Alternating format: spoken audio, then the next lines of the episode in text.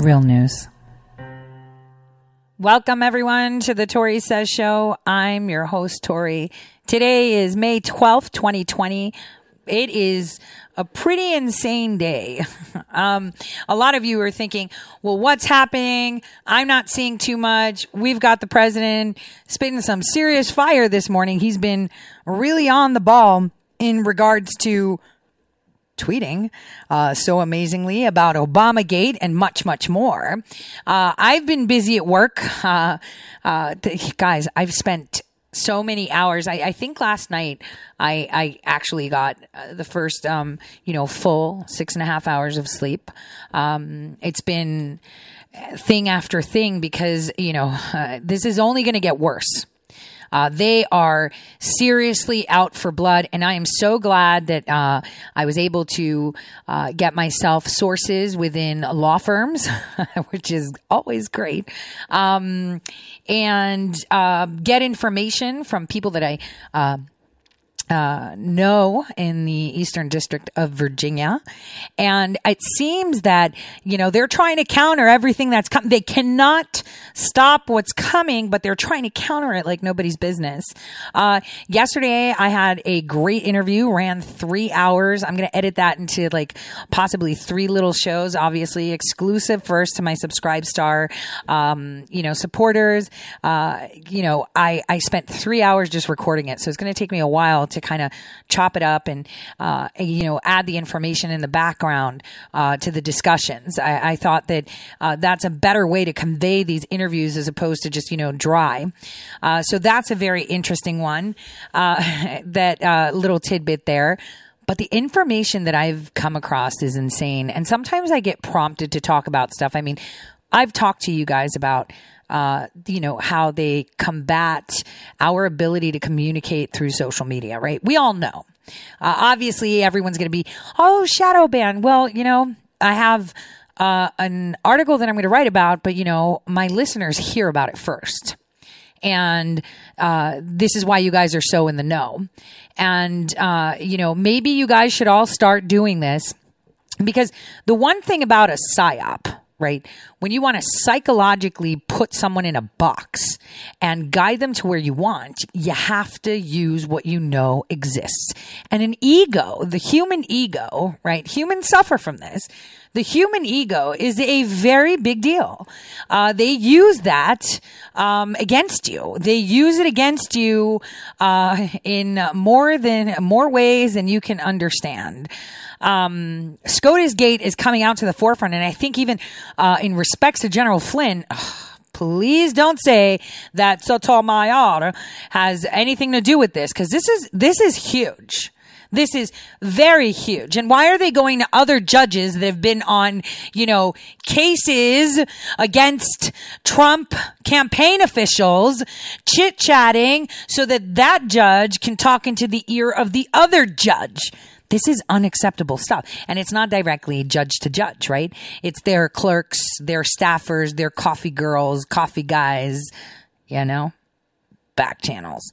Um, speaking of back channels, Remember a couple days ago, I talked about how Comey's uh, tweet was cryptic and he was referring to using Roblox for communications. Well, I have to say thank you um, uh, to a follower, and I, I, follow her too. I mean, she has some really good um, content that she puts out. Um, she, uh, you know, found uh, that the U.S. Army had Roblox on just a couple days ago. And that was pretty, you know, this is, this is it. See, this is why we need to be using Twitter the right way. And everyone's doing it wrong. And you're part of the problem. All of you. You know, every single one of you is part of the, stop, Tori. No, no, no. I'm all about the movement. I'm all, nope. You don't want to, but you are doing exactly what they want you to do. Exactly what they want you to do. And, you know, you're not getting it, that you're doing it. You're not understanding that you're doing it. And that's the beauty of it. That is how they successfully deploy these programs by you not knowing that you're actually partaking. You think, you know, that what you're doing is the right thing. You think that you're just doing, no, you're participating in Operation Gridlock. And Operation Gridlock was something from a long, long time ago that was done more old school. And that's putting out news and controlling the media and what is being said in a way that's favorable, pro the country, pro, you know, what the people want, but it's really not. It's clearly just a cloak to keep you in that echo chamber and not see what's going on. So, it's really, really interesting, um, you know, how things are panning out. Now, Washington Post actually published an article saying that John Gleeson, who served um, as U.S. District Judge for the Eastern District of New York and Chief Criminal Division U.S. Attorney's Office in that district, David O'Neill is the Acting Assistant Attorney for Justice Department Criminal Division and Assistant U.S. Attorney of Southern District of New York. Marshall Miller served as the highest ranking career official in the Criminal Division as Chief Criminal Division for the U.S. Attorney's Office for the Eastern District. Now, they are all chiming in that if the judge doesn't dismiss the case, then it's all over for General Flynn. Why? They have hired people to do this. And I'm going to, um, let you in now now we're going to listen to others people see if you are able to see and cut through the noise. If you're using twitter the right way you see all this stuff. So i'm going to play for you a clip that just came out and um, millie weaver did this. It's incredible. And then we're going to visit clips from 2018 where you can hear the individuals that are orchestrating it how it's done. Take a listen exonerated from trumped up charges, former U.S. attorneys are plotting ways to go after Flynn again in the not so distant future. One in particular is North Dakota's former Obama appointed U.S. Attorney, Tim Purdon. In 2018, Chris Berg, Fox affiliate host of Point of View, asked Purdon if there was any chance Flynn would have his charges dropped. We don't have to debate anymore whether or not Michael Flynn lied to the FBI. He's pled guilty. Yes, we it. do. The judge just said, I want to see the 302s because I think this guy was manipulated and they illegally yeah, unmasked see, I don't, I don't Michael think that's, Flynn. With all due respect, I don't think that's why the, the judge wants to see the 302s. You're okay that Andrew McCabe showed up with FBI agents and told him not to have an attorney yeah, and so, said, hey, don't worry about representation. That's against the law. Purdon replied over Twitter, betting that if Mike Flynn's charges get dismissed, I will wear a MAGA hat on point of view. If not, you include hashtag Purdon Nation in all your tweets for a month. Needless to say, after Flynn's charges were dropped, Berg called out Purdon on his show, inviting Purdon to come back on, wearing a MAGA hat. So I did tweet that out today. So hopefully Monday night, Mr. Purdon will join us. We can talk about charges being dismissed, and I cannot wait to see him in a nice red Make America Great Again hat. So, what does former U.S. Attorney Tim Purdon do? He goes back on his bet and throws Berg under the bus. Imagine, just imagine, building a Twitter account and hashtag brand so powerful, so controversial, so popular, so threatening to the MAGAs that they literally put your 18 month old tweet up on the TV news powerful hashtag brand, as in former U.S. attorney. Popular, having 3,000 followers on Twitter doesn't seem that popular to me. Threatening to MAGA, the only thing I find threatening on this guy's Twitter account are the pictures of food he's posting. I can hear Gordon Ramsay roasting this guy now. Gordon Ramsay, what do you think of my healthy dinner? Looks like your dog stopped by.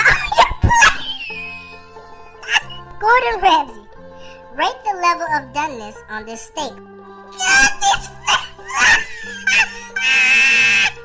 Delicious dinner. What do you think, Gordon Ramsay? Roasted diaper. The only reason why Chris Berg put your 18 month old tweet on TV is because he's holding you to your end of the bargain. We're still waiting, Tim. You never know. A MAGA hat might look good on you. Just saying. But rather than make good on a bet, Purdon and other former U.S. attorneys start looking for ways to attack Attorney General Barr and go after Flynn. From my time there, I can tell you that the DOJ and its career employees You mean deep state operatives? are a crown jewel of our political system and democracy. Bill Barr is destroying it all. Crown jewel? as opposed to a national treasure? Isn't a crown jewel an asset of Her Majesty the Queen? So there are some disadvantages to crowns, but, but otherwise, they're quite important things. North Dakota does border Canada, which is subject to the crown, so I'm not surprised there's an implied loyalty that Purdon has to the monarchy this country was founded on fighting against. According to CNN, DC U.S. Attorney submitted court documents to dismiss Flynn charges with wrong DC bar number. The filing by Tim Shea, but with the number belonging to previous U.S. Attorney, appears to be technically invalid. Purdon chimes in saying, Yikes, wait until Marshall of the Supreme Court gets a hold if this. If this, don't you mean of this? Where are the grammar police when you need them? So this guy's literally arguing that the Flynn case should not be dismissed because of a technical error, and this guy's tweet has a technical error. So doesn't that kind of invalidate your entire tweet? Seriously, correctable errors are all you Flynn haters have? Since these type of clerical errors are fixable. Another former US attorney says, As a 20 plus year DOJ prosecutor, the department's actions in the Flynn case make a mockery of the rule of law.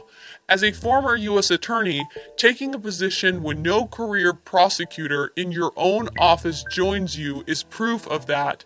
Another shameful first. As if it's a first that deep state operatives in the DOJ, who are willing to go along with the FBI extorting Flynn into a plea deal under duress, would still be plotting against the man. Shocking. something we I probably wouldn't have done or maybe gotten away with in the George W. Bush administration, for example, or the Obama administration. and I thought it's early enough. Let's just send a couple guys over. Another former U.S. attorney says, Only Judge Sullivan can dismiss the charges, so don't put on that hat just yet, Tim Purdon. Plus, I would wait and see what the next AG does with the FARA counts. Statute of limitations does not run until March 2022. Please, going after people for not registering properly under FARA is laughable since no one has been prosecuted under this obscure law this way until now. Even a 2016 DOJ Inspector General's report concluded that the unit overseeing the law lacks a comprehensive FARA enforcement strategy. The reason why these former U.S. attorneys are significant is because they were amongst 700 former U.S. attorneys who signed a petition claiming the president tried to fire Mueller, which he didn't, though he technically could have, or tried to limit the scope of Mueller's investigation. Not that they lied to Trump saying he wasn't the target of the investigation or anything or that the president tried to prevent witnesses from testifying against him, which Trump challenged in the Supreme Court, but the Dems couldn't wait to have his case heard, so they rushed to impeach him over it before his court date. You don't think that's because the court would likely have sided with the president's right to execute executive privilege, do you? By the way, where is Mr. Impeachment himself, Adam Schiff, who moved for impeachment over obstruction of Congress, aka exercising executive privilege, while at the same time refusing to release transcripts from his secret SCIF meetings that are alleged to have exculpatory evidence. But I digress. Newly released transcripts reveal top Obama officials admitted they had no empirical evidence of collusion between President Trump and Russia during the 2016 campaign. As laughable as all of this is, it's not a joke because it shows that these corrupt Democrats will stop at nothing to destroy Trump, his supporters, and everyone surrounding him, including this country. Something I do find troubling on Purdon's Twitter feed is how he and other Democrats are pushing to change how we vote this election, which would make election fraud and voter fraud easier. All in the name of preserving the Democrats' power. Or the swamp that just owns most of the Democrats. North Dakota does not have voter registration. You show up in the polls and you vote. Christian Avera Silva and Harrison Quinteros have spent the summer phone banking and canvassing to get people to the polls on November 6th. But they can't vote because they're both undocumented immigrants. We have to come as a community as a whole to make sure that uh, America becomes the country that we want it to be. The Texas Democratic Party is suing the state to expand who can vote by mail. We've got to flatten the curve. In person voting is going to need to be uh, the demand for it lowered. And the only way to do that is to vote by mail. Some Kentucky counties will only have one polling place available on election day. According to the National Conference on State Legislatures, just five states conduct all elections by mail. Every one of those states that you mentioned is uh, a state that happens to be won by the Democrats. This afternoon, several Democratic state lawmakers are proposing a bill that would move all elections for the rest of this year to mail in only voting. Pennsylvania launched the website today where voters can request the newly legalized mail in ballots. Democrats want states to expand early absentee and mail in voting. Have all the experts, both political parties and academia, laying out what it would take to have voting by mail. I'd much prefer to have on, you know. So it shouldn't be a surprise that Purdon and other Democrats are pushing for mail in ballots.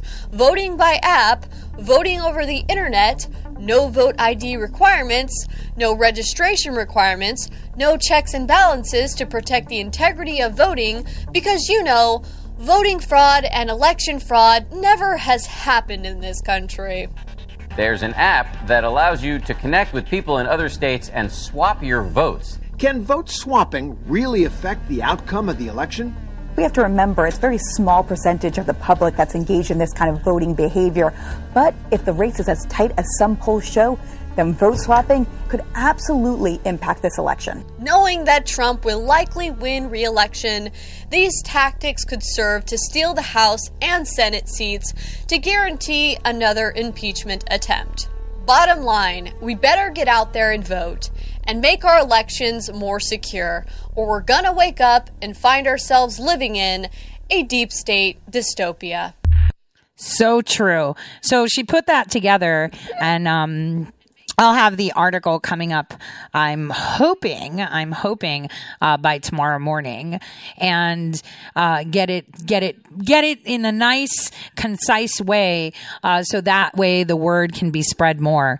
W- w- what we are seeing is their um, insane uh, drive, and uh, like Amelia Weaver said, seven hundred of them, seven hundred of them. So.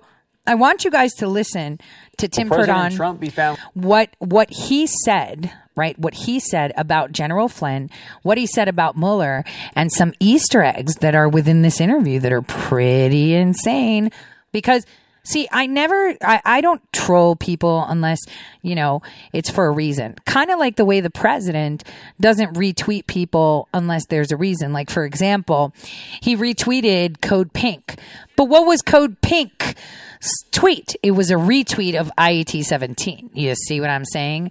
So it's, it's so incredible, you know, to, to be able to give that, that hunch move that way. Anyway, I want you guys to listen to this interview from 2018.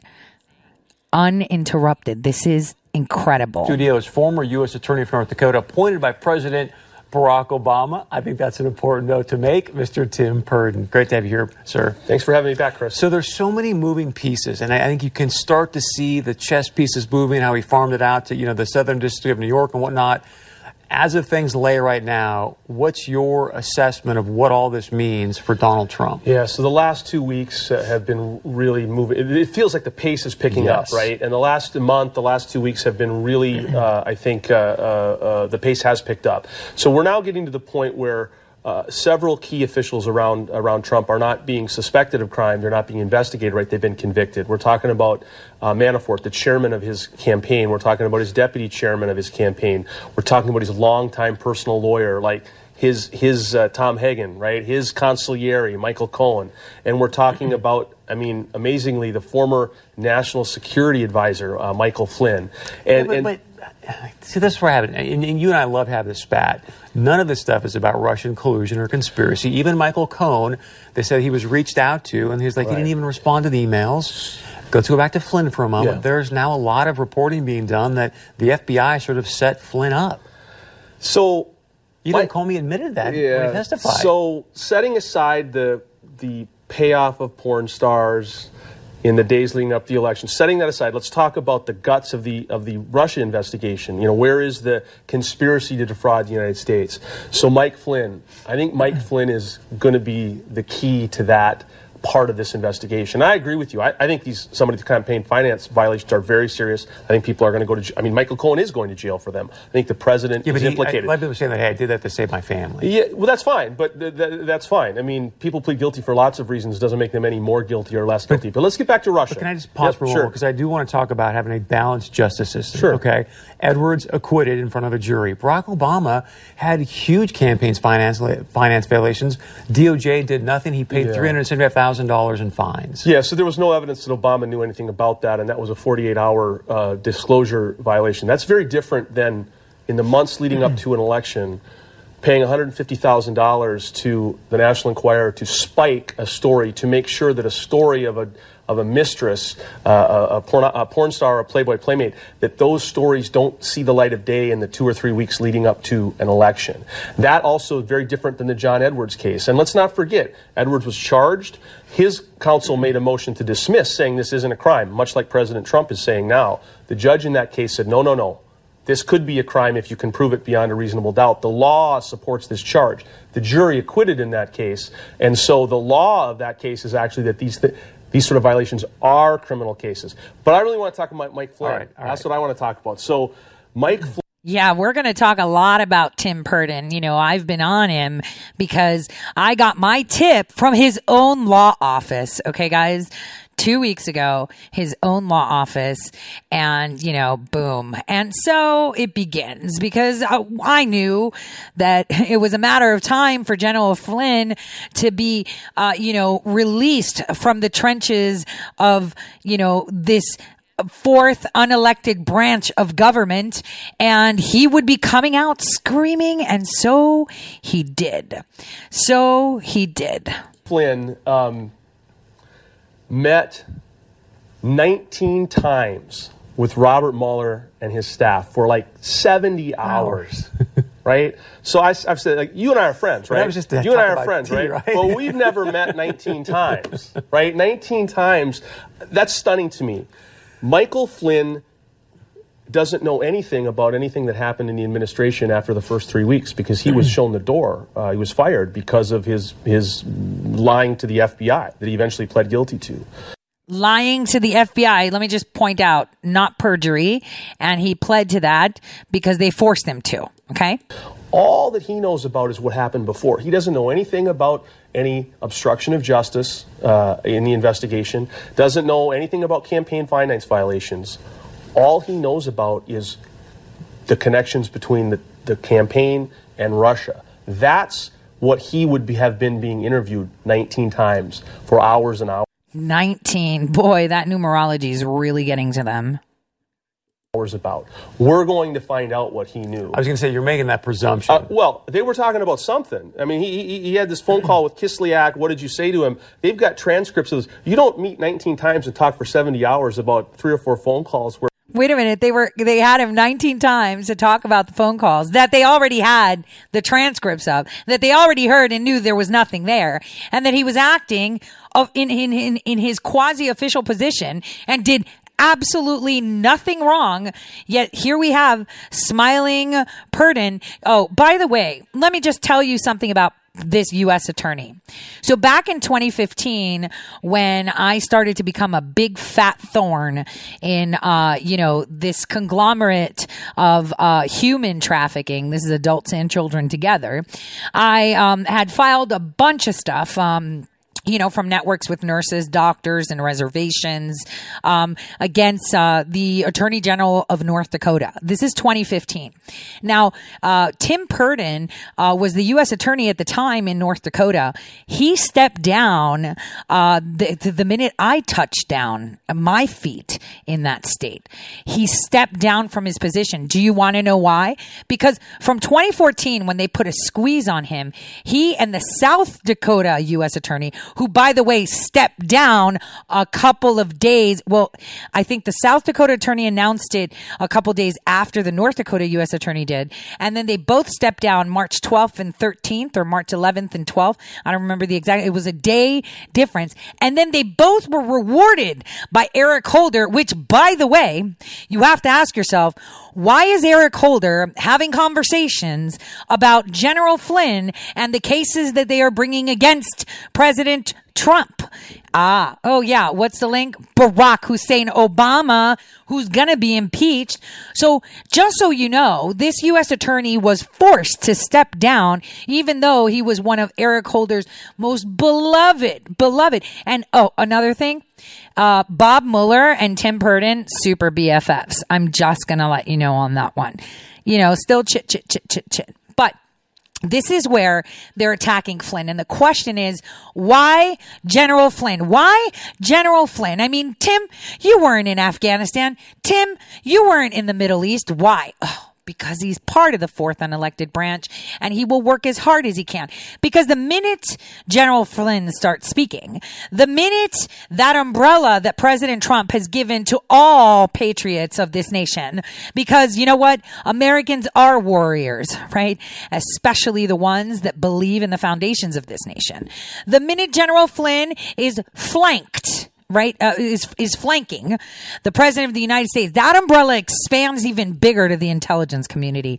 And that's when you know your trail of tears from Canada down to the United States hustling around indigenous people and children is gonna be exposed. The complacent drug trafficking, the murdered whistleblowers, the most recent one executed by police right? Executed by police in Devil's Lake. Ha. That's all going to be coming out. So Tim Purdon has had, you know, some thorn in his tushy, um, called Tori. for, for a while. He just didn't know it was named Tori until they figured out it was Tori in 2017 and tried to do what they could and they couldn't. But you know what? That's okay. I'm okay with it. Just anyway, take a listen to this leader of this, uh, you know, how he describes the General Flynn case while he's laughing. Where you've already got the transcripts. He's talking about something. And so this idea that, that Flynn was set up by the, F, by the FBI, Michael Flynn's a national security advisor. He's not some babe in the woods. They told him. They, they told him he could have a lawyer present. He said no. No, he didn't. Uh, Christopher Wray said, "Would you like to have the White House counsel sit in?" Stop. Freudian slip. So Christopher Wray said, Would you like to have the White House? Christopher Wray wasn't in charge then. Or do I trust that Wray is in the right position? You see what I'm saying? I don't trust him as far as I can throw him, but I trust the fact that he's sitting right where he needs to be. Did you hear that? Because he just told you who was doing the deed for McCabe and Rod Rosenstein. Are you listening? But that's Christopher Wray. But McCabe's the guy that directed those FBI agents to excuse go to the me, White House. Excuse me. Excuse me. I meant to say Andrew McCabe. Yeah, you know, where, And- you know- you know what's happening with McCabe Well, of right course. now? But the issue. What's happening with McCabe right the now? issue Just is whether. wait, wait, just tell people what's happening with McCabe. Well, he's not working at the FBI. Anymore. Why? I don't know. I, I mean, Oh, come on, that. Don't Let's- give me that. No, no, no, Let's no. talk about wait, Mike wait, Flynn. Wait, wait, Please give the audience some context about what's going on. McCabe's part of a grand jury right now because he lied. I- I think anybody who lies should be subject to the grand jury. I mean, I, I don't, I, you know, if, if people at the FBI made mistakes or, or committed crimes, they should be investigated, they should be indicted. I agree with that. But Michael Flynn, this idea that the FBI set up the national security advisor, advisor like he was some babe in the woods, and, and charmed, charmed, they somehow charmed him. He lied to the FBI, and he, li- and he lied, and he lied Tim, about Tim, this is important because even the FBI agents that interviewed him said we have no reason to believe that he was deceptive. Do you know how they got him to, to, to talk? Because they were using his own script from his conversation with Kislyak. They unmasked Michael Flynn. So he Wait, did you- lie. wait, to, wait, he did point- lie to the FBI. That's what he pled guilty to. So I, I'm not supposing he lied. He stood up in open court and said, And, "I and, plead and what guilty." did the judge say today or yesterday? The judge said he wants to see the 302. Correct. Why? I don't know. This ju- so Judge Sullivan is. So let me ask you this: Why in the world would it take seven months to write the? Th- which, by the way, for our audience, a 302 is if I were to interview Tim as an FBI agent, then I need to go back and sort of contemporaneously write down all my notes from that interview. And so they didn't write down the notes for seven months. I've seen that. I mean, that that's a little unusual, but it's not unheard of. I mean, he, here's the point. Dude, I don't remember what I ate yesterday. Legit, I was actually trying to think of it. It was actually not good. Um, it's not good. That's why I don't remember it. Um, but um, I. You see how he's making excuses. Yeah, it's not unheard of, but it happens. It's not supposed to happen and it's not supposed to be heard of. You finish your interview, you do the paperwork, right? But they didn't. And so now, um, I just want to say, so, uh, this interview, right, happened after me sending a lot of hate mail. the hate emails to Chris Berg, uh, you know, cause I was just like, why are you saying this? He's, oh, but he pled. No, he didn't. Like, push, push. No, it's not like this. It's like this. It's not like this. It's like, so I was like, mm, because I do that with a lot of journalists, by the way, people that I adore, people that I watch all the time. I push back and I'm like, you're weak sauce. Why didn't you say this? Why don't you ask that question? Why didn't you do this? So there was like a huge, like, rah, hate mail rant from me on how, you know, this whole thing is just a facade and this guy is a clown. Obviously, you know, with pending investigate criminal investigations, you can't say much, right? You can't say it. Oh yeah, but there's a pending criminal investigation because then you're giving it away that you have a tip off of grand jury. So you have to keep your mouth shut. Freudian slip, maybe. I- We don't have to debate anymore whether or not Michael Flynn lied to the FBI. He's pled guilty. Yes, we it. do. The judge just said, I want to see the 302s because I think this guy was manipulated and they illegally Yeah, unmasked see, I don't, I don't Michael think that's. Flynn. With all due respect, I don't think that's why the the judge wants to see the 302s. Here's what I think's going on with that request. Michael Flynn comes in and says, I, or Mike Flynn comes and says, no jail time. First of all, it's General Flynn. Second of all, why did Judge Sullivan ask for it? Do you guys know why? Because the U.S. attorney, the prosecutor, uh, you know, Jessie, we talked about her, you know, the Chinese lady, the one that I said had strong ties. Yeah, that one. She was the one that was leading it. Remember, she was appointed by President Trump, um, and she was supposedly Republican. Are you getting this? See, you know how we quashed this? I'm going to tell you how we quashed this. File charges against her. The judge has no choice but to drop the case. Because right now they're working on compelling. So I'm giving the answer and I'm going to tweet it out. Hey, this is what the DOJ has to do. You prosecute the U.S. attorney for misuse, for, for obstructing justice by concealing uh, exculpatory evidence, knowingly and willingly prosecuting someone that she knew was innocent. Uh, you know, will make this all go away. But anyway, take a listen to what the swamp creature is telling you. right? I, I'm, I'm cooperating. I've had a distinguished career, and I don't want to do any jail time. But he couldn't help himself, and his lawyers couldn't help himself in that final sentencing document. And I've written those documents. They had to take a poke. They had to feed the conspiracy. They had to. They had to feed that crowd out there. I've written those documents. They had to put something in there about how the FBI is bad.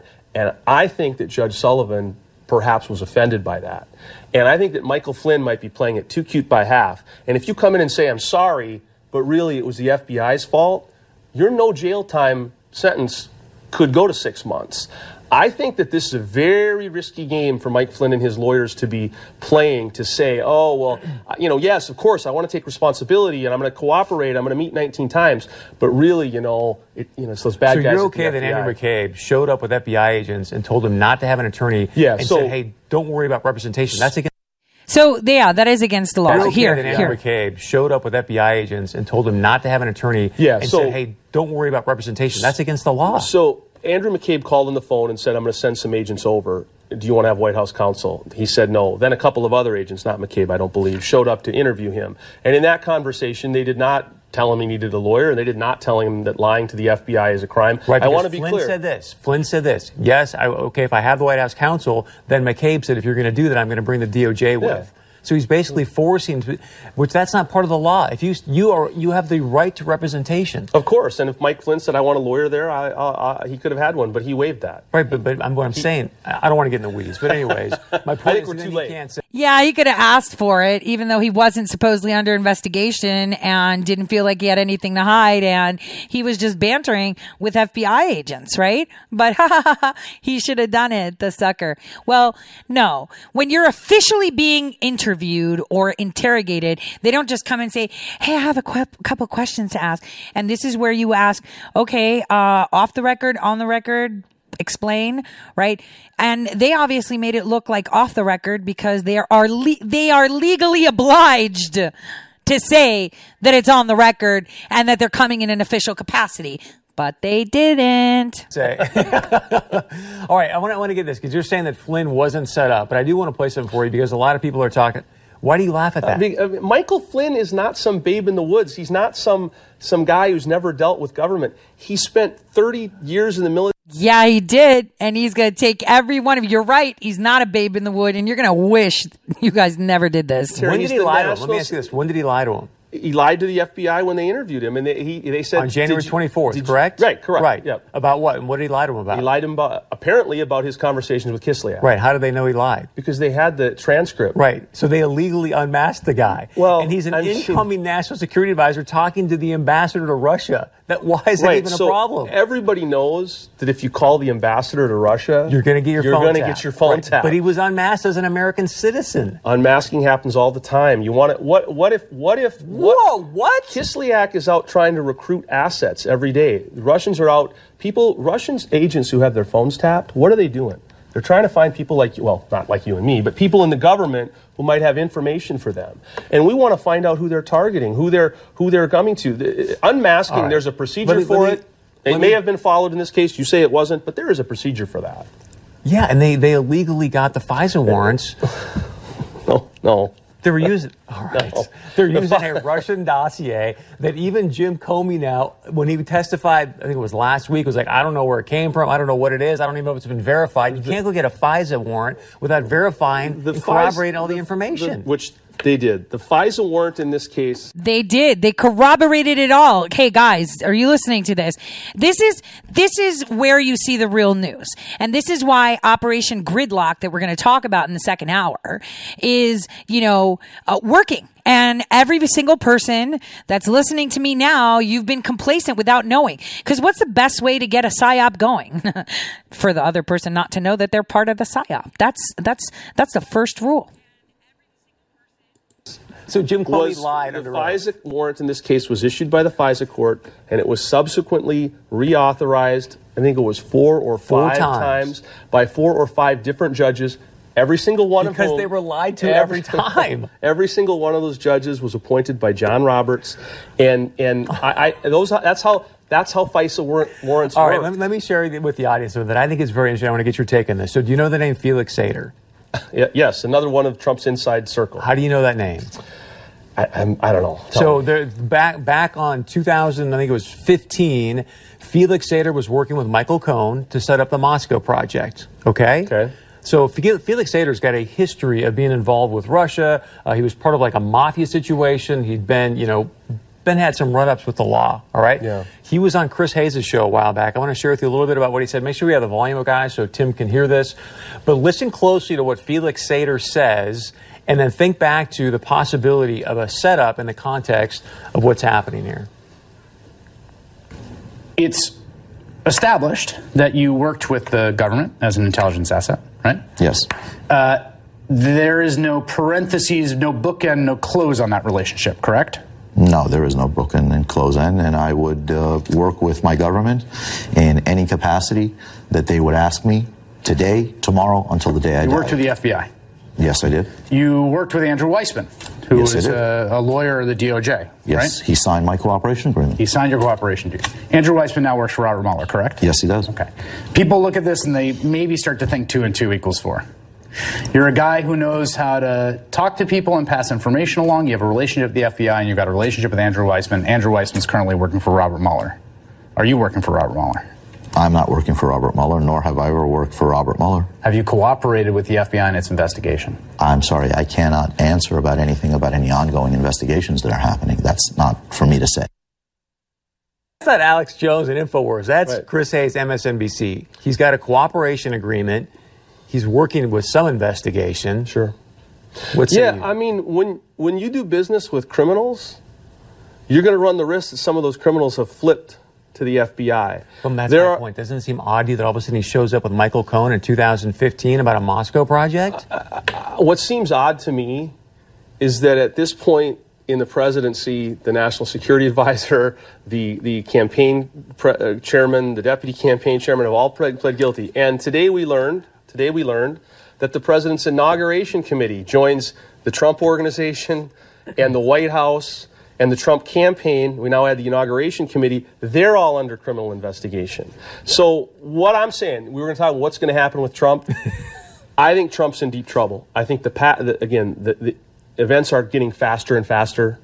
Uh, we're going to find out what Flynn told Mueller, and it's it's not going to be good for the president, his campaign, those his inner circle. My my theory is that that's the that's the American half of the of the conspiracy with the Russians who who uh, uh, were either uh, directed to hack the DNC or after they'd hacked them were directed when to release those documents uh, through WikiLeaks, that there were people on the campaign that were the American half of that. I believe Flynn probably knows a lot about that. I believe that's what he's been telling Mueller about. And I think we're getting very close to the day that Mueller's going to indict the American half of that conspiracy. And there's going to be a lot of people really close to the president, some maybe even named Trump. Okay? At that point, Mueller's going to have to make the decision is he going to indict the president? While I think he has the power to do that, I think there, there's a DOJ memo that says that the DOJ shouldn't do that. I think Bob Mueller is a rule follower.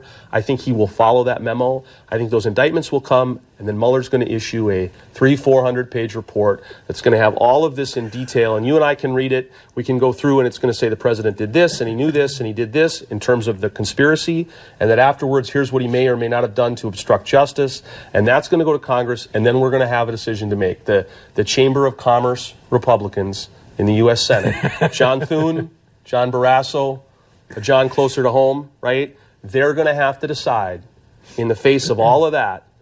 Now, what do we do? Do we stay with the president or do we start to break with the president because what he's done, what's alleged here, is just going too far? That's going to be the really interesting part of it. So you think that clearly there's going to be impeachment proceedings? No, I, oh, I think I think that the House uh, the House will have to decide. Did you miss that? These are all Republicans. Listen to the names he just dropped. Listen carefully. That. Now, what do we do? Do we stay with the president or do we start to break with the president because what he's done, what's alleged here, is just going too far? That's going to be the really interesting part of it. So this. you think that clearly there's going to be impeachment proceedings? No, I, oh, I think I think that the House uh, the House will have to decide if there are the votes for impeachment.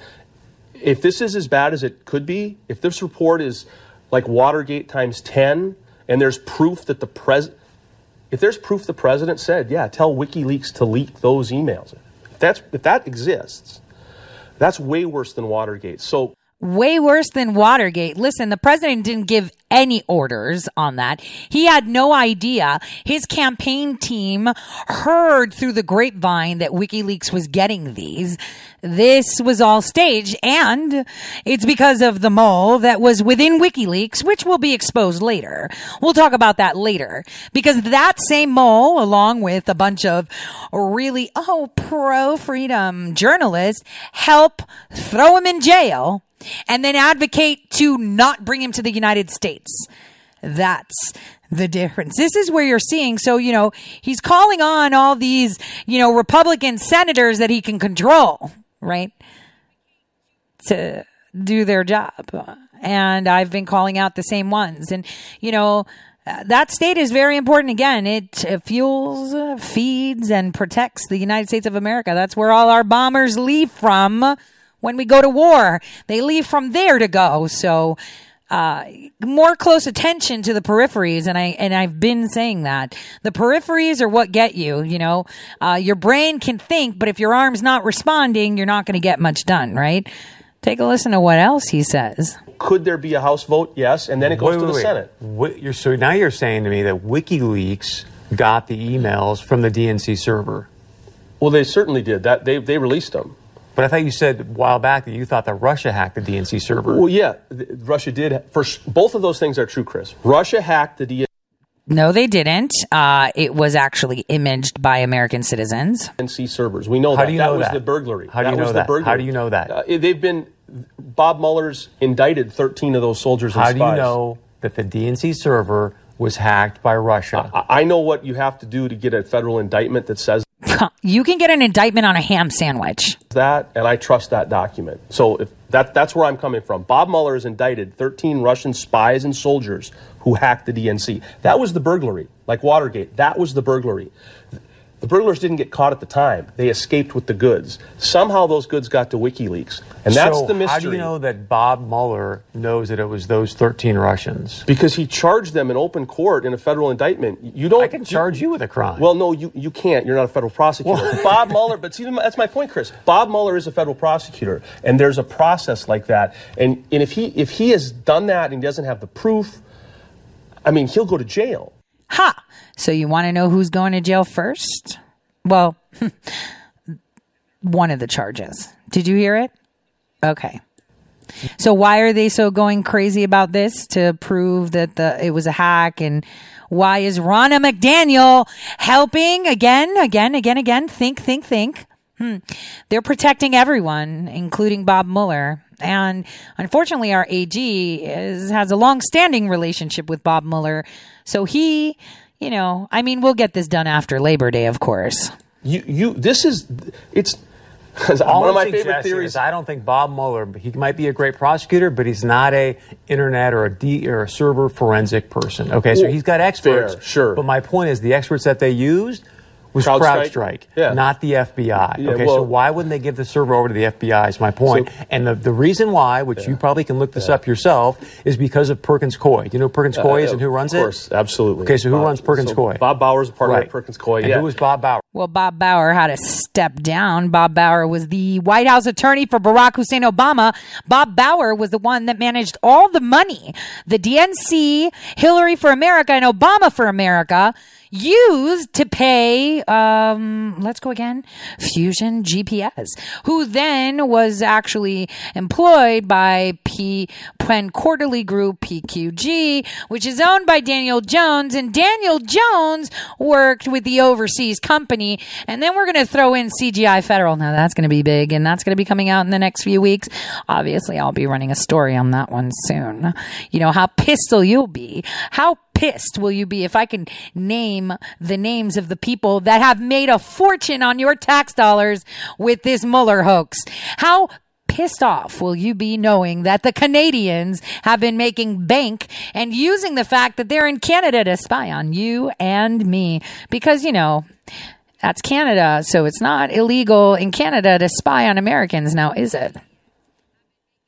Who was Bob Bauer? He was the the campaign's lawyer. The, the And? the White was White House counsel for a while For as who? well. For Barack Obama. Thank you very Bob, much. I mean, Bob Bauer's a friend of mine. None So of this you, is you secret. go look up the executive order that has Right. Perkins. Bob Bauer's a friend of his that is currently, uh, you know, on was stepped down for Perkins Coie, and um, we're gonna see some criminal charges on that end too. Coie and Bob Bauer So- say you better keep your hands off the server. I'm just telling you, yeah, man. no, and let me tell you how you investigate a server. You never turn the server over. I was U.S. attorney for five years. We got search warrants on numerous right. servers. We never put them over. You have a, a company like CrowdStrike image them, and exactly. you get that. That's exactly. how it works. Okay. and then you just go, yeah, well, obviously, then that, that's exactly what happened. So, love the discussion. We got to wrap it up there. We will continue this because obviously there's going to be a lot more coming. Thanks for having Thank me on. being You here, bet. man. Ha. So that is from 2018, you guys. 2018. Huh. That's pretty interesting. Now, on that note, I just want to play um, the causes that I feel very strongly about to give us all just a little break, and I will see you in just a bit. Okay.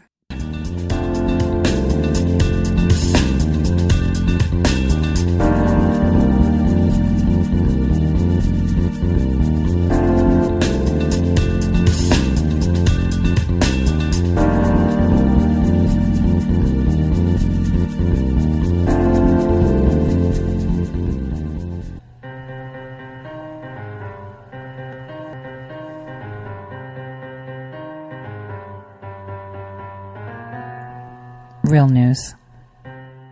Welcome back, everyone, to the Tori Says Show. I'm your host, Tori, where, where you get tomorrow's, next week's, next month's, and even next year's, and even after Labor Day news first.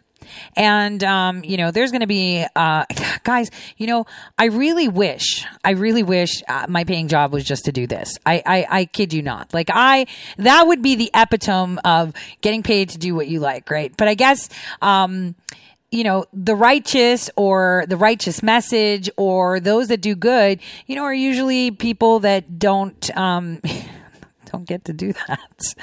Sucks, doesn't it? But um, I, I'm really trying to squeeze into my time because it really does burn me out. Um, getting all this done, like right after the show, I have so many interviews with people that have put these dots together uh, for me uh, because I have been reaching out to you know the janitors, the you know the real eyes of America uh, to kind of bring this up because that's what you have to do. Your source isn't going to be some clown that cuts a paycheck from the federal government and sits pretty in a multi-million dollar home because, you know, they're usually bought just like every other person that we see out there bought. So, you know, I'm just really glad to be on this journey with all of you. This, uh, you know, this war because we're at war, and I feel like you know we're there, we're drumming, you know, in uh, you know in the front of the line because we're warriors and we are legit the news. Uh, th- there's no other way to explain this because right now what we're going to see is that the, the delay uh, from uh, Judge Sullivan is only because they are trying to find an out. He is trying to find an out and he's got judges all up in his grill telling him what he should be doing. I mean, obviously through others. So this get Flynn, we're not going to let it get away because think about it. Think about it. Why bring up a charge against a sitting, you know, why bring up a charge against a man who has served his country for over 30 years? Why bring up a charge and ask for him to be sentenced to zero jail? Why would you do that? Oh, because you don't want him to be able to eat. No more retirement. You want him to be discredited and, and in turn, be unable to work in a federal position ever. Never ever be allowed to have a federal contract. I mean, this is like totally, you know, super kill. I mean, that's what they do. I, and, and me on a very smaller scale, I've been on the receiving end and it's like, you know, what do I do? I just have to wait. I can't force a clown to, to realize when they've been defeated because they think they're all in might, almighty and super high up there. But no, man, no. Goliath goes down with a slingshot from the little guy always. And right now, we've all been throwing slingshots, slingshots all over the place. We, the little guys, the little Davids, have been throwing slingshots everywhere. So, Here's, um, you know, what people are going with is that if he doesn't dismiss it, then the appellate will and blah, blah. No, that's not how it should go. What we need to do is, and this is where it's going to show where Bill Barr really sits. Okay. Cause him saying, Oh, we withdraw it. He knows guys, he's been around the block. He knows. I mean, I'm not a lawyer and, you know, definitely not a judge, definitely not a legal analyst though. Uh, you know, I do want to tell you that I have, you know, my heart, well, the future said so, so it has to be so, right? That I will be sitting there, uh, working on legislative stuff, um, with ours truly at some point. So that way I can see what they're putting in because I know the traps. uh, but I'm not a legal expert, but pretty much if the prosecutor, the new prosecutor withdraws it for, on behalf of the DOJ, then the question is, well, the previous one didn't. Yeah, the previous one was fired. Why was she fired? Yeah, so human records, human resource, uh, you know, private, whatever, right? No. Smack her with some charge because she knowingly and willingly colluded with General Flynn's previous law firm to put him in a box. She colluded.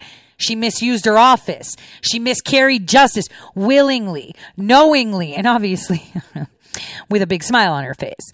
I remember President Trump appointed her, and she is supposedly a Republican. So the question is, hey Jessica, who is talking to you? Which senators and Congress people? Because, you know, Tori can tell. if you want me to, I can start talking. But, uh, you know, I think it's best if it comes out of, you know, the Justice Department's mouth, right? Or in a court of law, right? Because, you know, I'd love to see Judicial Watch, uh, you know, sue the U.S. attorney or Sidney Powell sue the former U.S. attorney for colluding, you know, with the previous law firm. I'm just saying. So this is all the buzz, you know, in these DC law firms and they've got, they're monitoring everything. And you know what? General Jones and his ClearForce project, super on fire. So just a warning, unless you can decode my, you know, my burner number off of my tweets, I suggest you don't call me or message me because he is, he's, he's on it. He's like on, fi- he wants to know who's talking to Tori. And you know what? You're going to be like, Tori, uh, you know, you're not, no, I'm not, but I give it to people that have bigger platforms. Now, if they actually take it and run with it, that's another story. But regardless, my listeners will always know. Always now in a certain you know time period of course and the people that i work with but besides when i have the information you know they're always listening. You can assume they're always listening. And those reporters and journalists and citizen journalists and citizens that i work with uh, obviously are recorded too, but yeah, it doesn't matter because by the time we're talking about it on unsecured lines, not in little, you know, places with little Faraday bags or on burner phones, a train has left the station. So this is another delay that's coming upon delay, but I want us to recap what you heard from the mouth of the person leading two movements. One, get Flynn. Two, voting online, voting through mail, voting through an app. He was a pioneer of that, using that as an excuse and making the Native Americans feel like, I'm with you. I'm so with you. Nah, nah, nah. And in the meantime, he created back channels for human trafficking and how they control them is with the drug trafficking, you know, and it's really sad to see that tribal leaders would allow that to happen, uh, to their people. It is. But you know, uh, when money and protection and you know this uh, fake, you know, uh, inc- you know. Um, how can I say contribution? They make them feel like they're contributing with all these stupid committees. Uh, you know, it makes them feel bigger. Oh, I can call this person on the phone. They totally take advantage of them. So they use drugs to drug them. I mean, I had uh, one of my people that was giving me information clearly told me he was running uh, the children he was actually using a vehicle to run the children uh, to the lower level and adults, right, to lower level people uh, that were renting apartments uh, through various housing associations, um, and ultimately going to elected political officials uh, that knew about this uh, within the state of North Dakota, South Dakota, Montana, all the way out to Las Vegas. So that's where the chain is, and um, you know, importing and exporting humans uh, from Canada, from the Canadian border right? So this young man was himself a victim uh, from a very young age. And, you know, I always spoke with victims throughout my life. Um, never really understanding, you know, how they can make them out to be, um, not credible or whatever. But, you know, until it hit really close to home, uh, you know, I always had like this outside, it's still outside because I haven't, you know, been a victim myself, but I guess when a part of you is, you kind of feel it too. And, um, uh, maybe that has helped me maintain my sanity in some shape or form. But these children uh, grow up to be adults and some of them fall into that loop of the self, um, you know, they don't like themselves. Uh, they fall into alcohol, drugs, uh, prostitution because they don't feel worthy. And this uh, young man, uh, you know, came out of that shell. And even though he was struggling, trying to be clean, because that's how they control you. They give you drugs, money, you know, alcohol from a young age. We're talking like uh, his ordeal started when he was, uh, I think, 10, he said, with the fire chief of his city. yeah. And I'm dropping it and come at me then. Sue me. I dare you. Let's do this discovery. Um, so, um, it started then and this boy was actually executed, um, executed. uh, right around um, July 4th of 2018, executed by local police that were exonerated. Executed. There's a video where they uh, executed him at the back of his head because apparently he was drunk and disorderly. So he deserved to get shot in the back of the head. But this is this is where it goes down to. These are the corrupt people. They think that you are nothing but, you know, a, a commodity to them. And the minute you start biting back or fighting back, it's like, how dare that? Who do they think they are, you know, coming at me? Yeah. You know who we are? American battle warriors. That's what we are. That's what people should understand. We're in charge. You work for me. It's not the other way around. You're supposed to serve me, not the other way around. And now we're coming down to the SCOTUS Gate countdown. Because the one thing that you heard this clown Purdon say, right? is all the FISA judges were, you know, single-handedly picked by SCOTUS and, and he supervised all of them. Are you getting where I'm going? I'm just saying. Just saying. Just keep that in mind. And we'll revisit that at some point. I mean, I forget some out, some, some way to, you know, sometimes to go back because if, if those of you that have been listening to me for a while, I told you, you know, this whole Russia thing is BS. Wait till China comes into the picture. You'll see what a big enemy they are. Remember? We talked about it. It was like China, China, China, and AI. Do you see it now? Do you see how in 2019 in January I told you what was brewing in 2019, didn't I? China and AI. Can you see AI coming to it? Can you see um, how uh, you can push through and um, observe that? Hey, wait a minute this is where, wait a minute, we've had this information because I'm not saying something that somebody else can't say. I mean, obviously I'm a time traveler, so I'm giving it a little bit early, but, um, I'm not saying something that can't be, um, you know, said. I am saying things that anybody can say, but they choose not to. Uh, so that's important, uh, that people understand that. Hmm. And this is where I'm going to get to on Operation Gridlock. So Operation Gridlock, I'll tell you what, there was, um, in an old school version, um, there is, uh, let me explain it to you. So, I'm going to give a fictitious one because this is not information that should be shared with the general public, but you'll kind of get it. So let's pretend I wanted the people of Narnia, right, who were revolting against globalization. So the people of Narnia were revolting against globalization and they were upset that, you know, their government of Narnia was going to be, um, buying and selling energy, uh, well, no, buying energy from Hogwarts, um, even though Narnia could produce it itself. And the Narnians were really, really upset. So they were like, ah. So then here comes the ultimate kingdom that I worked for because this is something that I did. I worked for the kingdom. And so the kingdom says, Narnia, you are to, to the Narnia politicians, president of Narnia and people, you have a problem. We need you to be buying energy from Hogwarts. Your people need to shut up. No, but the people of Narnia are realizing that we're working against their interest. How do we fix this? They say, don't worry about it. We'll make them think that you're working, that, that everything is going for their interest and you just do the deal. So cue music, I come in. Back then, the internet wasn't a big thing. So what did you do? You planted pro Narnia stories and you paid people to do pro Narnia stories and then they would also run the bad ones too like the what a great deal you know they would kind of sometimes hint that they were on the hogwarts team let's sell to hogwarts but it was the kingdom that conducted the message and we made sure we had citizens of narnia that looked like they just came out of nowhere and they were punching back to the mainstream media. We created them and they were so powerful. They had a big following and everyone would listen to them and suddenly this big umbrella. See, this is PSYOP 101. So where I'm going with this. So I've talked about this before on how Twitter works.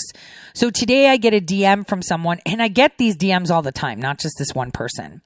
And that person introduces, Oh, hey, so and so said I should follow you. hope you FB. And I'm like, oh, I do Facebook. Thanks. Oh, not Facebook. Follow back. So I said exactly what I say. And I've told you before. I don't follow back simply to follow back. If I did that, I would never be able to see the content I want. Makes no sense. How do you follow a thousand people? If uh, 10,000 people, if each of them tweets just once, how do you see 10,000 tweets? Follow back is not how Twitter works. Their response, wow. I, and I said, I only follow accounts that produce content I want. Is this some sort of contest? Are you a troll or something? It's not a contest. Trolls don't respond nor have 30,000 followers. I'm a friend of, and name drops my friend. Sorry to have triggered you. so then I was like, yes, they do. Troll accounts do have a lot of followers. As someone who worked with Brennan, we created trolls, old school sock puppets. When if it was on social media, they would have 100,000 followers. They'd be saying everything you want to hear and then drop these little things like, sorry to have triggered you. So this is it. All of you need to really come together and understand that they use something that is normal in human nature, and that's called the ego. Everyone wants to feel important, and that's normal right? I guess for me, the whole I feel important thing doesn't work for me because all my life I've been working in the shadows. And, you know, and people see that as being extremely cocky because someone will tell me something and I'm like, I really don't have time for that. Like my close circle of friends are so small, it's not even funny. Not even funny. And some of them treat me like, you know, other people because I'm like a strange type of, you know, creature. Um, I will talk with you, I will socialize with you, but I will not, you know, call you a friend easily. And the reason is, is because, you know, we have to dedicate time to friendships and real friendships don't demand time right? They don't demand time. It's like when I call my friend from fa- from France, right? And I haven't spoken to her. Like she had two twin boys. Kid you not, guys. She had two twin boys. I was going through some things. Spoke to her. I haven't spoken to her since. It's been a year since she's had the babies, and I can pick up the phone today and we could just start talking. Like, oh yeah, we've been talking every day. That's what friendship is. Okay, that they don't demand, you know, your attention. The reason I say this is people see it wrong. And social media has conditioned every single one of you and and this is part of the ego thing to think that if you don't have a massive following that you're not important. And that's not true. That is not true. If you don't have a blue check mark you're not important. That's also not true. People you know i see people that put in i'm followed by this person and that but nobody cares you know, I don't go on Twitter to see who follows you or for you to demonstrate how important you are. I go on Twitter to see the news. So the fact that I'm following 999 people, that's a lot because that's a hundred, at least a hundred tweets a day if everybody tweets once. And so here's where Operation Gridlock happens. So in the example of Narnia, right? the Narnians. What we did was we congested their feed with the same message over and over again, right? From different people. So while they thought that the the government of Narnia was doing their bidding because they could see it out there, in fact, it wasn't really being done because it, you know the information one was sequestered with these you know influencers and two you weren't cutting through the noise so all of you even if you're scared that they're going to unfollow you unfollow a lot of people you don't look at content much for. Uh, you know, go to their Twitter feed, see if they're putting out original content, right? And stuff that you want to see. Like I follow people that have like two followers, maybe three, maybe 10, maybe a million. Nobody, you know, follow them because I'm interested in the stuff they share. You should do that too. Because what you're going to understand is Operation Gridlock is in full effect right now on Twitter. And all of you unknowingly have joined in. You didn't know it. You just thought, oh, this is great. I've got a big following, just like that guy. Oh, I got 30,000 followers. Nobody cares. You don't have anything original to tell me, so obviously I'm not following you. And that is how all of you should operate. I task that to all my listeners. Reduce it down to the people that actually not only retweet stuff you like, because I do follow a few people just because they constantly retweet other people. So that way I don't have to follow a lot and I'll see their content, right? Like I don't want to follow this blue check mark, but I know this person's a huge fan and they follow that and they retweet that. So I'll stick with them and I'll follow them because it fills up my news the way it should be. All of you should start doing that. And suddenly you're going to see that the news that we believe are there the news that we believe are there, that things are getting done, are really not there. It's an illusion. And this is probably why real news is not cutting through. Not probably, I'm telling you that's why. See, because with, with, with Operation Gridlock, the way it happens is I'm gridlocking you with all the messages you want to hear, and I create like the pseudo echo chamber. Yes, you see the evil messages of Narnia is already going ahead with the Hogwarts signatures, but it's like this. And then there's like a spectrum of how the bad news is given to you in a good news way. Rather than you see black and white, you see a spectrum from white to black with a lot of gray in the middle. And that gray in the middle is filled with like retweets that don't chime in, but simply retweet to fill your feed. This is how they congest the traffic. And so every single one of you that have ever said follow back, uh, you're victim of being employed by them, right? Employed by them for uh, this operation. And some of you are getting paid. I know which ones they are. I'm just saying there's a lot of accounts out there that were being paid. Some were banned. Some were banned, right? And everyone's like, oh my gosh, they got banned. And it's like, well, you know, just saying. So this is this is the problem. Yes, there's algorithms to shadow ban you. Yes, there's algorithms to make sure that you don't get seen, that nobody, you know, is visible, that you don't get the message. Yes, there are. But the majority of the congestion comes from you. That retweets, that demands follow backs, that you're following more people than are following you. And people are just following you simply so you can follow them back. Like, like me, please. I'll like you too. This is like nosedive from Black Mirror. If no one's, if you guys have a Netflix subscription and you really don't, you could probably go to YouTube and find portions of it. I urge you to go and watch uh, the episode called Nosedive um, that Netflix um, has out from uh, a series called Black Mirror. You really need to watch that because then you'll understand just how easy you're being manipulated um, to focus on things. You know, I I've had people follow me and they're like, "You didn't follow me back, so I'm unfollowing you," and I was like, "Fine, you don't want the news, don't follow me. I don't care. I'm putting the news out because that's that's my duty as an American citizen. That's my duty as a since I've never qualified for whistleblowing, right? To whistleblow per se, even though I don't qualify for it. So this is how you know um, things operate. So now. I want to um, direct you guys to um, a video. We're going to shift gears. We're going to come back to Operation Gridlock. I want to direct you guys to a video that our president uh, retweeted of uh, my one and only true favorite.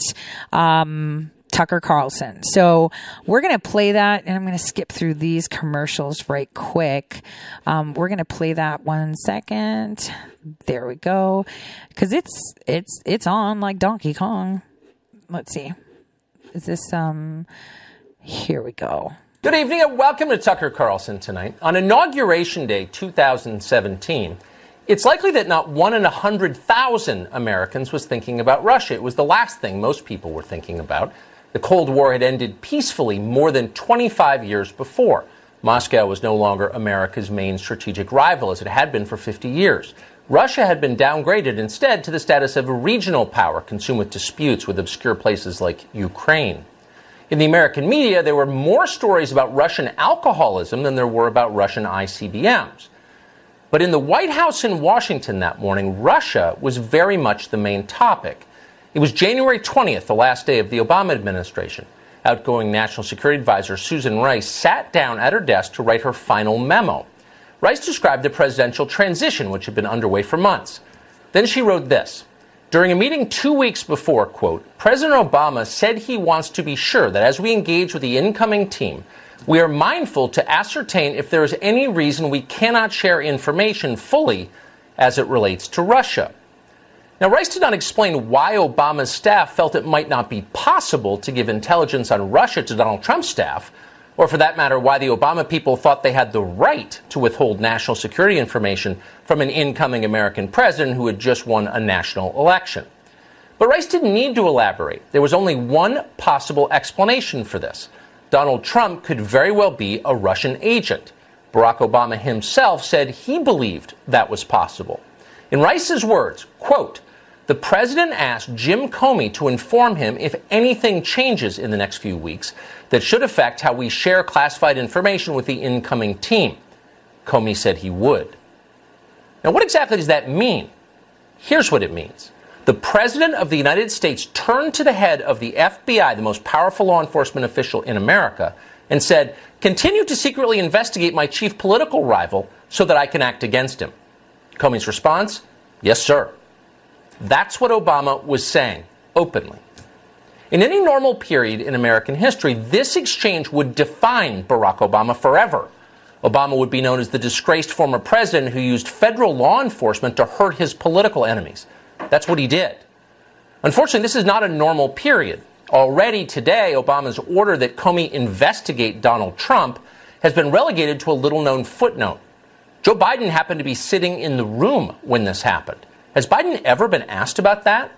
It's possible he never has been. Most media outlets have ignored the origins of the Russia conspiracy hoax completely. And as a result of that, Barack Obama's plan to derail his successor unfolded with very little opposition along the way, including from Republicans. The entire country, therefore, spent the first three years of the Trump administration hyperventilating about Russian collusion that did not exist. Susan Rice assiduously did her part to help it along. Here's Rice in July of 2017, a year and a half later, suggesting on network television that the President of the United States was indeed working for Vladimir Putin. He's taken a series of steps that, had Vladimir Putin dictated them, he couldn't have mirrored more effectively. Um, what his motivations are, I think, is a legitimate question, one that I trust that uh, the special counsel is investigating. But the policies that this president has pursued globally have served Vladimir Putin's interests in dividing the West, undermining democracy. Does that mean you think it's an open question whether or not he's compromised by Russia? George, I don't know what his motivations are. I think that's a legitimate question. In fact, it was never a quote legitimate question. It was a reckless slur, the most reckless possible slur the kind that damages a whole country along with a politician it's aimed at. Rice knew perfectly well there was no evidence at all that Donald Trump had ever worked for Russia. We know that she believed that because she admitted as much under oath in a closed door hearing in Congress. As Rice explained to the House Intelligence Committee, the reason she was willing to accuse Trump officials of treason against their own country was that some of them seemed unduly worried about the rise of China Here's what Susan Rice, for example, said about General Michael Flynn. Quote, General Flynn's focus was on China as our principal overarching adversary. He had many questions and concerns about China. And when I sought to elicit his perspective on Russia, he downplayed his assessment of Russia as a threat to the United States. He called it overblown. He said they're a declining power, they're demographically challenged, they're not really much of a threat, and then reemphasized the importance of China. I had seen enough at that point and heard enough to be a little bit sensitive to the question of the nature of General Flynn's engagements with the Russians. Did you follow that? Because Michael Flynn correctly described Russia as a declining power and then went on to criticize Susan Rice's close friends in the Chinese government, Susan Rice concluded that General Flynn must be a Putin spy. This is idiotic and it's crazy. It's hard to believe that Susan Rice was once National Security Advisor of the United States, but she was. Evelyn Farkas was once Barack Obama's Deputy Assistant Secretary of Defense. Farkas repeatedly went on television to say there was ample evidence the Trump administration was colluding with Russia. And yet, like Susan Rice, Farkas said something completely different under oath before Congress. Quote, I didn't know anything, she admitted. Now, we quoted Evelyn Farkas saying that on this show on Friday. Farkas responded to us by claiming that we were, quote, missing some key facts. Now, originally, she agreed to come on tonight and explain what those key facts might be. She is running for Congress now in New York. Unfortunately, then, Evelyn Farkas backed out, but we fervently hope she comes back to tell us what those might be. We'd like to speak to Barack Obama, too. That's unlikely, so we'll have to settle for what he has told his friends. On Friday, Obama had a purportedly private call with supporters that, of course, was immediately leaked to the media. In it, the man who sicked law enforcement on his political rivals accused the current administration of undermining the rule of law. That's the kind of stuff where you, you begin to uh, get worried that basic, not just institutional norms, but uh, our, our, basic understanding of, of rule of law uh, is is is uh, is at risk. Institutional norms. These people are nothing if not predictable. What you just heard, as always, was textbook projection. You see it again and again and again. What they accuse you of doing, they are eagerly doing themselves. The rule of law, yelps Obama. It's almost amusing. The press doesn't find it funny in the slightest. They see no irony at all. They repeat it verbatim with solemn faces. Over the weekend, Chuck Todd of NBC accused the Attorney General Bill Barr of gutting the rule of law, of ignoring it completely. And to prove that, Chuck Todd used what seemed to be quite a damning quote. Watch this. I want you to listen to this Bill Barr answer to a question about what will history say about this. Wait till you hear this answer. Take a listen. When history looks back on this decision, how do you think it will be written? Well, history is written by the winner, so it largely depends on on uh, who's writing the history. I was struck, Peggy, by the cynicism of the answer. It's a correct answer, but he's the attorney general. He didn't make the case that he was upholding the rule of law. Struck by the cynicism. Chuck Todd, who is married to a political st- consultant, was just struck by the cynicism. He could barely believe it. He was stunned. Bill Barr didn't even mention upholding the rule of law. Kind of a major admission, omission for an attorney general. But wait, it turns out that Bill Barr did mention the rule of law. It was at the center of his answer. Now, that was a CBS tape. NBC got a hold of it and edited out the words to distort Bill Barr's meaning. We have the real tape. Here it is. When history looks back on this decision, how do you think it will be written? Well, history is written by the winner, so it largely depends on on uh, who's writing the history. But I think a fair history would say it was a, it was a good decision because it it upheld the rule of law. Yeah. To be clear, Catherine Herridge did not edit that tape. She did a straightforward interview. NBC News edited the tape. Now, if you're shocked that a news network could be that openly and aggressively dishonest, so buffoonishly dishonest, then you haven't been paying very close attention for the past four years. They've been doing it since day one with the Russia hoax, and they don't plan to stop now. And they don't plan to stop now. And this is part of Operation Gridlock, you guys. This is how they use it. So they put out the lies for their devoted, insane liberal base, right? But then what they do is they have the right wing people with the hundreds of thousands of followers that give you the more curved version. And then they go out on fights with the with the left and they're like oh look at me look at me. I'm taking hits. I'm i'm i'm. And it's like all for show. And this is like one of the oldest playbooks ever ever. I'll see you guys right after this short break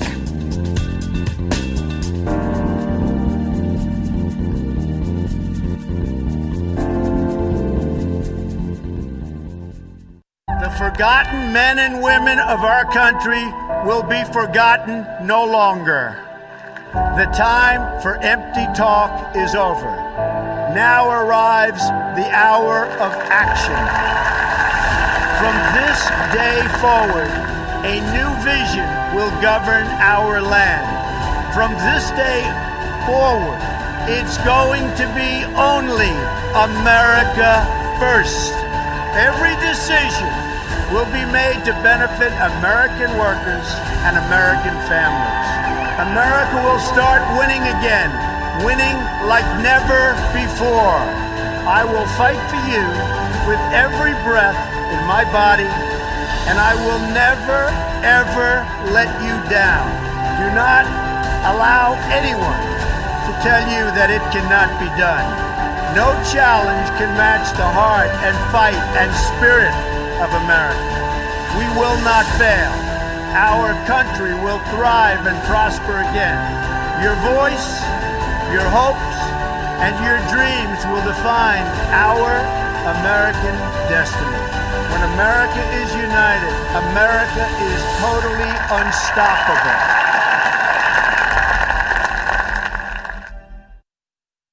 After nearly four years, my family's nightmare is finally over. We couldn't have survived this without the love and support of the millions of patriots around the world. Thank you from the bottom of our heart. Hi, I'm Laura Loomer, and I'm running for Congress in Florida's 21st Congressional District. Wouldn't it be horrible if we lived in a nation where journalists were silenced just because they confronted the political and media elite? You might think that could never happen in America, but it did. And to me. For confronting people like Hillary Clinton on her corruption and Ilhan Omar for her ties to radical Islamic terror groups, I have been banned on pretty much every single social media platform. And if that doesn't sound extreme enough, I'm also banned on Uber and Lyft. I know, I cannot understand that last one either. When this all happened to me, I contacted the media and members of Congress. I asked them for help. I kept calling, I kept emailing, but I never received a reply. And that's when it hit me. I'm a well known journalist who has the phone numbers of the most powerful people in politics and media, yet I couldn't get any assistance. What on earth would the average American do if the same thing happened to them? I realized then that if I wanted to see change, that I would need to run for office. The American people deserve representation that listens to and acts on their concerns. So here I am, running for Congress in Florida's 21st Congressional District, because the American people deserve a voice and a representative who, like President Trump, will keep the promises they make and speak up loudly and clearly for that silent majority.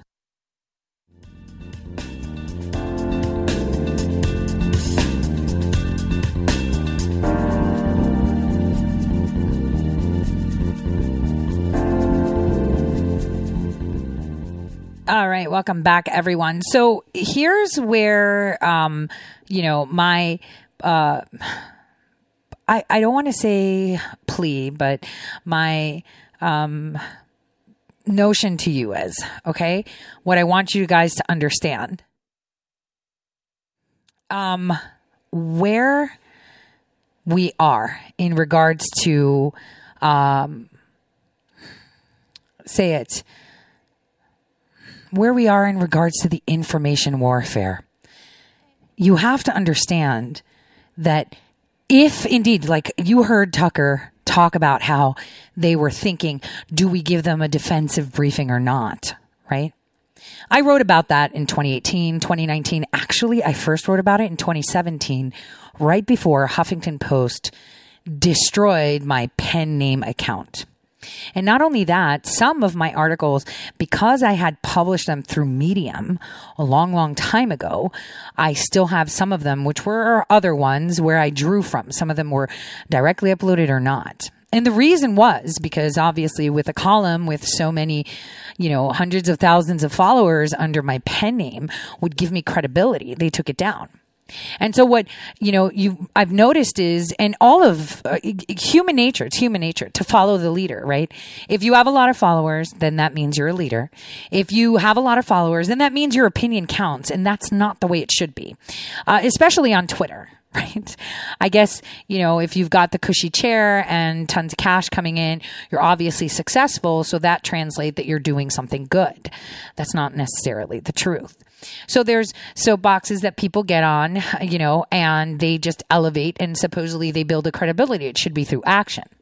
Now, all of these, all of this information I have been saying since it happened, like when it happened, yet you weren't able to see it or hear it because there wasn't a platform that agreed with you to provide you that pseudo, you know, satisfaction that where it was coming from was credible. It could have been, well, hey, I'm proving to you from the past that I was right. Uh, on my own website, I had put down that they had refused a defensive briefing, which is criminal, that a previous administration would not offer transparency. And I published that uh, last year this month again in another form just as a reminder since I had my own page and I can put it out there and I had my own radio show. So I was like, well, if one of my listeners listen to it and they see this article, then maybe other people will be brought to it and see it and see it. So under one article that I wrote, Russiagate Part Two, is where I outline things that now you're finding out to be true. And now you're putting into context. So think about it this way.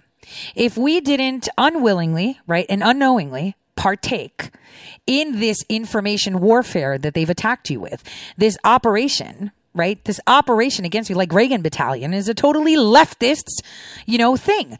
It's actually paid for by Media Matters. Yet tons of people follow them. I can point out a lot of people that are sitting in Fox at Fox News that you consider credible because the president retweets them. Again, he retweets the content that these people retweet. Uh, do you think that every single blue check mark doesn't take information? I mean, do you guys remember how Jack Posobiec stole Laura Loomer's story and pushed it off as his and didn't even cr- give her credit for it? Happens all the time. Now, for me, I don't care if they take it and run with it. I'm like, that's okay. You don't need to give me a hat tip. I don't care. I'm not doing it for the hat tip. Because if I was doing it for the hat tip, I would be sitting with a big fat paycheck and not relying on, you know, the people listening to me or the people reading my articles tipping me so that I can pay for the website and supplement, you know, that hour of work or that day of work that I put or my travel expenses to go meet with sources. I would be doing it with, you know, because this. No, citizens uh, never get funded by interest. They are funded and fueled by thank yous. They are funded and fueled by, uh, you know, uh, the uh, the actual results coming to fruition. And so every single move you make is you as an individual should be for that reason. And even though many of us get frustrated, I, I, I, I see people that tweet out and they have like two followers and I'm like, damn, that's a really good comment. I need to follow this person. Well, let me check their Twitter feed. Is this like a one trick pony? Because maybe I want them to invade my Twitter feed so that I can see what they have to say. And so this is how, you know, it goes on. And a lot of people seem to, you know, say, well, you know, this, this is not an operation. Yes, it is. Because even you, the one with the tons of followers that talks with people and puts things out, understands that these high profile accounts have multiple accounts. I'm telling you, I never, ever, ever, ever, ever, ever put information out um, that is my content uh, under somebody else's name. Ever ever. If I have a pen name, that's different. It will never cross on my, well, I haven't had a pen name since right before Big League. So I haven't had a pen name since then. With Big League, I was like, you know what? Why not? Let's do it. Uh, where the editor in chief at that time, Patrick Howley, who I adore, by the way, um, you know, uh, published the first article that I gave him as a tipster. He put my name on it. And I was like, no, no, no, put your name. He's like, why? Just, just put your name. Cause it was way too much for me. Oh my gosh. I, am doing it in my name. Oh, oh my gosh. I panicked because it was like, well, do I want to? And then it's like, you know what? Whatever. Let's do this. I'm okay. I'm ready for it. It'll crush me because we've seen it. Matt Couch went in right with full righteousness, uh, dedicated his time. Look at him now. He's lost everything. And he was a target of these big other reporters that wanted to get whatever grassroots information he was getting. So again, I task you to pull yourself away from Operation Gridlock. Go through who you're following. Make sure, like, while you're looking at your Twitter feed in the next couple weeks, and I, and I task my fellow journalists to do the same thing. Look at who you're following. Are you seeing content that's original? Do they say something that prompts, you know, some thought and you're just like, whoa, that's super. I didn't think of that. That's the kind of content you want because that's how you break away from this gridlock. Because if there wasn't gridlock, then someone may have seen, you know, my information that I put it out. Hey, this is a setup. You know why? Because they're not doing a debriefing. You know why? Because they had this meeting. You know why? Because the Supreme Court's involved. You know why? Because this. You know why? Because this. But it seems like I'm bouncing back from this Operation Gridlock echo chamber. And this is how it operates. This is how it goes. Um, every single thing that is how it goes. And so it was pretty incredible um, to see it um, pan out and how it motivates people to be let me tell you something. There's this one journalist i'm going to tell you this this this is super hilarious. Um, i had written an article and i'm pretty sure uh, you know this journalist is listening.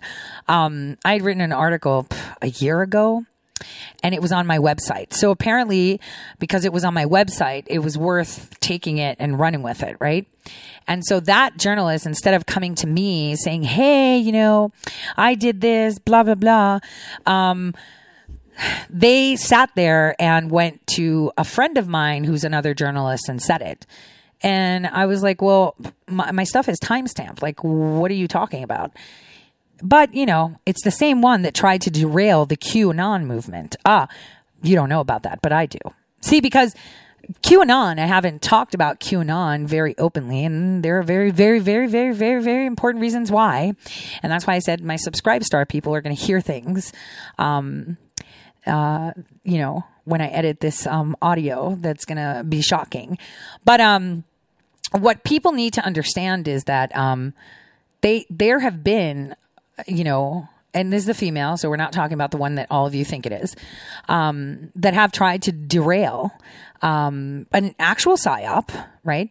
But for the good, which was to penetrate Operation Gridlock, um, to make it uh, nefarious or hijack it, uh, because they wanted to profit from it. Just so you know, so there were people that you follow that you think are credible, and I'm telling you that now, that are actually journalists, right? They're not people that analyze, you know, drops and stuff like that, that have um, purposely and attempted to hijack uh, what was going on. But you can't hijack a quantum computer. So anyway, um, because nobody can. That's why the FBI is arresting and questioning people so they can find out how. Because sometimes, you know, the good guys have more technology than you know.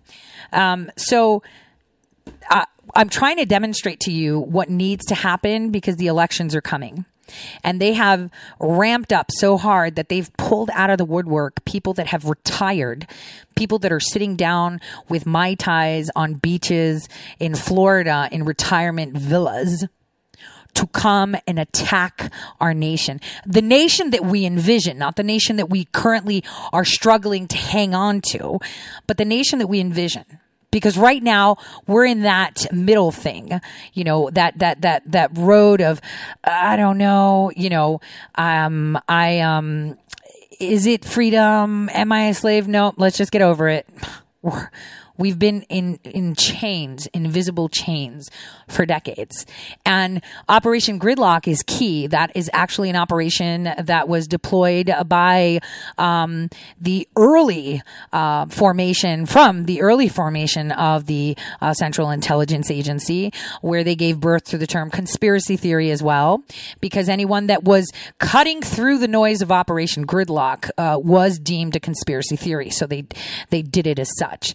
So what's incredible is is uh, this push this insane attack. The attacks are getting worse. They're getting stronger. I mean, the fact that we're pissing off the New York Times where they're looking at the little people, that just tells you how scared they are.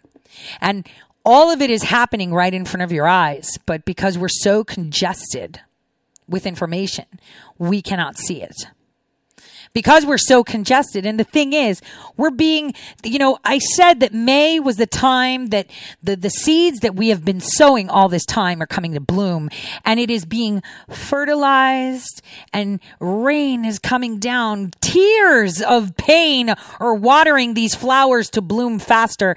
And it's like, whoa um, you know, in the future, I'm just going to tell you, it's going to be like 2040, right? In 2040, according to the, the most dominant timeline at the moment, uh, in 2040, uh, what you, what assignments are going to be is, you know, to your grandkids, right? It's going to be like, uh, you know, essays. Describe to us the effect of memes uh, during the era of the Trump administration.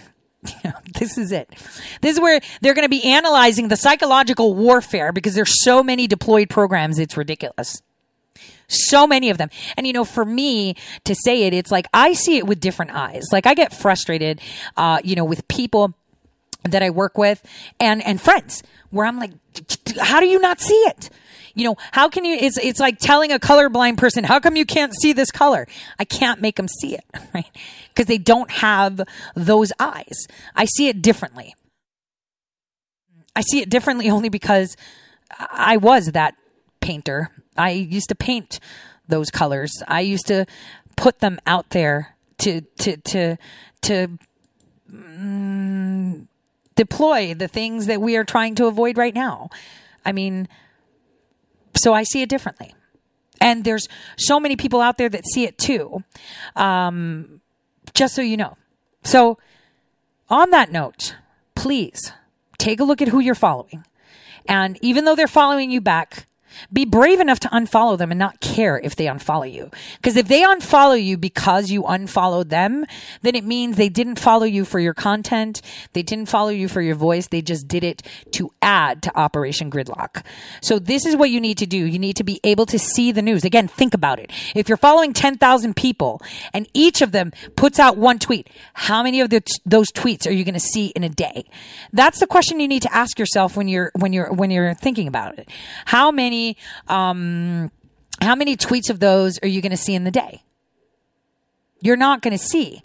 Uh, you're not going to see them, right? You'll have to be sitting down, okay, and seeing one tweet. Wait, so it's 86,400 seconds of the day, right? So if 10,000 tweets go by, um, I guess if you only take eight seconds to read each tweet, then you'll see all of them. And that's if they come in your feed because nobody tweets once, they tweet twice, they retweet, they do. So please keep it for yourself. Use the information highway the way it was intended.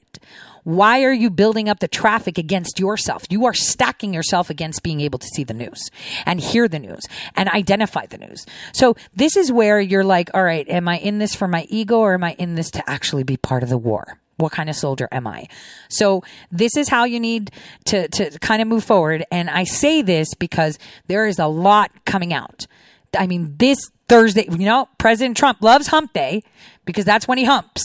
But, um, he also loves throwing back shade on Thursdays. So, um, that's, uh, that's a task that I give to all of you. And I want you guys to pay attention to the little things that count, um, the little things that count. Uh, but the notions.